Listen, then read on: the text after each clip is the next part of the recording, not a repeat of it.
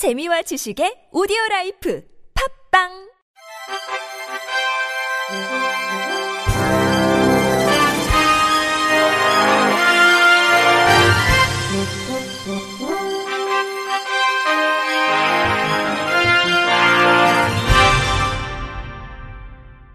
청취자 여러분 안녕하십니까? 4월 7일 금요일 KBIC 뉴스입니다. 전국 장애인 차별철폐연대가 어제 서울 지하철 4호선 해화역 5-4 승강장에서 기자회견을 열고 장애인 음식점 이용 거부는 차별이라면서 장애인 차별금지법 실효성 강화를 촉구했습니다. 앞서 지난 4일 KBS는 전동 휠체어를 탄 중증 장애인 A씨가 가족과 서울의 한 식당을 찾았다가 통행이 불편하다는 이유로 출입을 거부당한 사실을 보도했습니다. 당시 A씨 일행은 장애인 차별이라고 항의했지만 식당 측은 도리어 영업방해로 이들을 신고한 것으로 전해졌습니다. 전 장현은 장애인 차별금지 및 권리구제 등에 관한 법률이 제정된 지 올해로 15년이 됐지만 여전히 장애인들은 권리를 구걸해야 한다며 실효성 강화를 촉구했습니다. 전장현 박경석 상임 공동대표는 휠체어 탄 장애인의 음식점 출입 거부는 그냥 일상에서 겪는 이야기라면서 장애인 차별금지법이 15년이 지나도 제대로 작동 안 하니까 오히려 더 혐오하며 이 사회가 거꾸로 돌아가고 있다. 인권위는 권고만 내리고 그 권고조차 무시하면 그만인 법이 법이냐고 규탄했습니다. 서울시 장애인 자립생활센터 협의회 이형숙 회장도 다른 나라에서는 장애인 식당 이용을 거절하면 벌금이 100만 원이 나온다고 한다. 벌금이 크니까 감히 거절하지 못한다. 우리나라는 권고만 하니까 장애인이 식당에 못 오게 하는 걸 당연하다고 느낀다고 법의 허점을 꼬집었습니다. 이어 우리는 들어갈 자리가 없으면 무작정 무대뽀로 식당에 들어가려고 하지 않는다.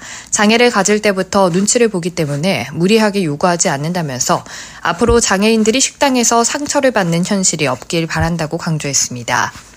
한편 해당 식당은 전장현 측의 사과 의사가 있음을 전달해 왔으며 전장현은 당사자인 중증장애인 A씨에게 진정성 있는 사과를 전하라고 요청한 상태입니다. 서울시와 서울교통공사가 승강장 발빠짐 사고를 막고 안전한 지하철 이용 환경을 조성하기 위해 자동 안전 발판을 시범 운영한다고 밝혔습니다.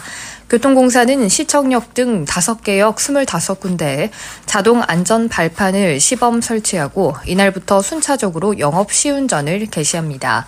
자동 안전 발판은 평상시에 하강 상태로 열차 운행을 방해하지 않으며 열차 진입 센서, 정 위치 센서와 승강장 안전문과의 연동을 통해 열차가 승강장에 정위치 정차한 것이 확인되면 전동 모터의 동력으로 가동 발판이 상승해 승객의 안전한 탑승을 돕습니다.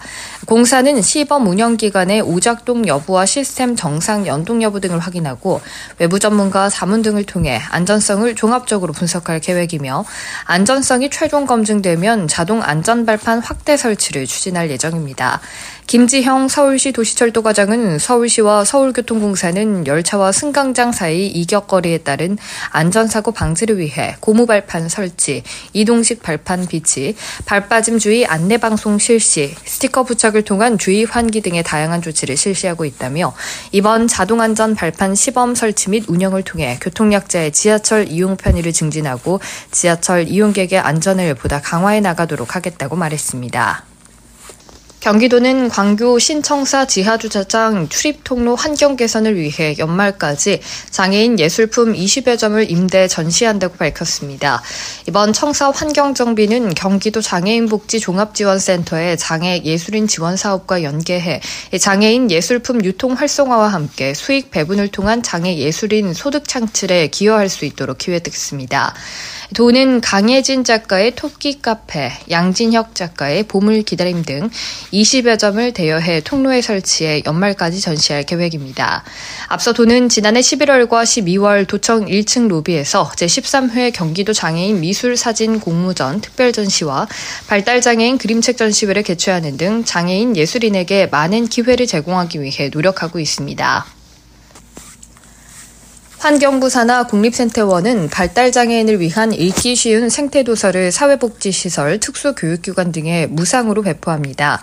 국립생태원에 따르면 이 도서는 지난해 말 유료로 판매됐던 알기 쉬운 곤충 이야기를 글자체 및 그림 크기, 문장 길이, 제본 방식 등을 발달장애인이 읽기 쉽도록 새롭게 제작한 책입니다. 알기 쉬운 곤충 이야기는 호랑나비, 칠성 무당벌레 등 곤충의 생태적 특징, 우리 주변의 곤충, 곤충과 인간의 삶 등에 대한 이야기로 구성됐습니다.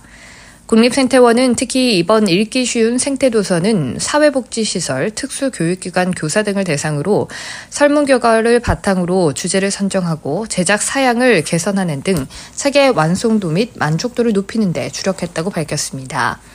생태도서는 전국 발달장애인 관련 사회복지시설, 특수교육기관, 도서관 등 관계기관의 사전 접수를 받아 오늘부터 약 1,200여 군데에 무상으로 배포됩니다. 조도순 국립생태원장은 이번 읽기 쉬운 도서 배포를 통해 발달장애인들이 생태를 쉽게 이해하고 관심을 가졌으면 하는 바람이라며 앞으로도 다양한 유형의 맞춤형 생태 콘텐츠 보급을 통해 취약계층 정보 접근성 강화와 생태 가치 확산을 위해 노력할 계획이라고 밝혔습니다. KBO가 KBO 리그 구장 내 시각장애인 관람객 중계 음성 지원 시스템을 구축 및 운영할 사업자 선정 입찰을 실시합니다. 문화체육관광부의 주최 단체 지원금으로 진행되는 본 사업은 KBO 리그 현상 방문 시각장애인의 관람 편의성 제고를 통한 비장애인과의 차별 없는 야구 관람 환경 조성 및 경험 증진의 목적이 있습니다. 이번 입찰을 통해 선정되는 사업자는 KBO 리그 3개 구장의 중계방송 음성을 활용한 소출력 FM 라디오 시스템의 구축과 서비스 운영, 유지보수, 경기장 내 수신 단말기 관리를 2023 시즌 기간 동안 담당하게 됩니다.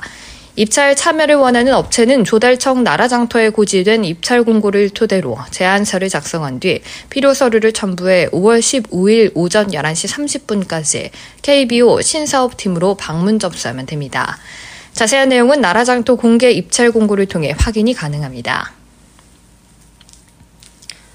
경기 광주경찰서는 지난달 준 사기 등 혐의로 24살 A씨를 구속해 검찰에 송치했다고 밝혔습니다.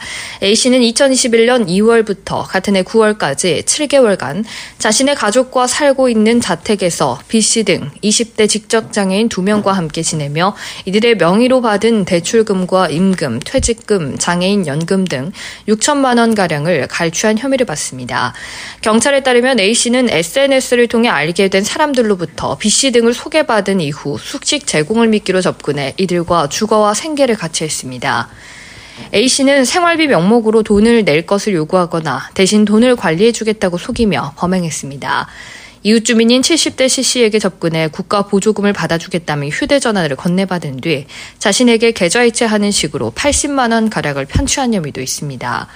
A씨의 범행은 지난해 8월 피해자 중 한 명의 가족이 피해자 명의로 대출이 이뤄진 사실을 알고 경찰에 신고하면서 발각됐습니다. A씨의 가족은 경찰 조사에서 피해자들이 A씨의 지인 관계로 지내며 함께 생활하는 줄로만 알고 있었고 범행 사실은 알지 못했다고 진술했습니다. 경찰 관계자는 당초 A씨의 동생도 함께 입건했으나 증거 불충분으로 불송치 결정했다고 밝혔습니다. 한편 A씨는 범행 기간 별다른 직업 없이 가족과 함께 생활하고 있었던 것으로 알려졌습니다. 끝으로 날씨입니다. 주말이 내일은 서울 아침 기온이 3도까지 떨어지는 등 이번 꽃샘 추위가 절정을 보이며 날이 춥겠고 낮 기온은 14도로 오늘보다 낮아 더 쌀쌀하겠습니다. 하늘은 대체로 맑겠습니다. 이상으로 4월 7일 금요일 KBIC 뉴스를 마칩니다. 지금까지 제작의 권순철, 진행의 박은혜였습니다. 고맙습니다. KBIC.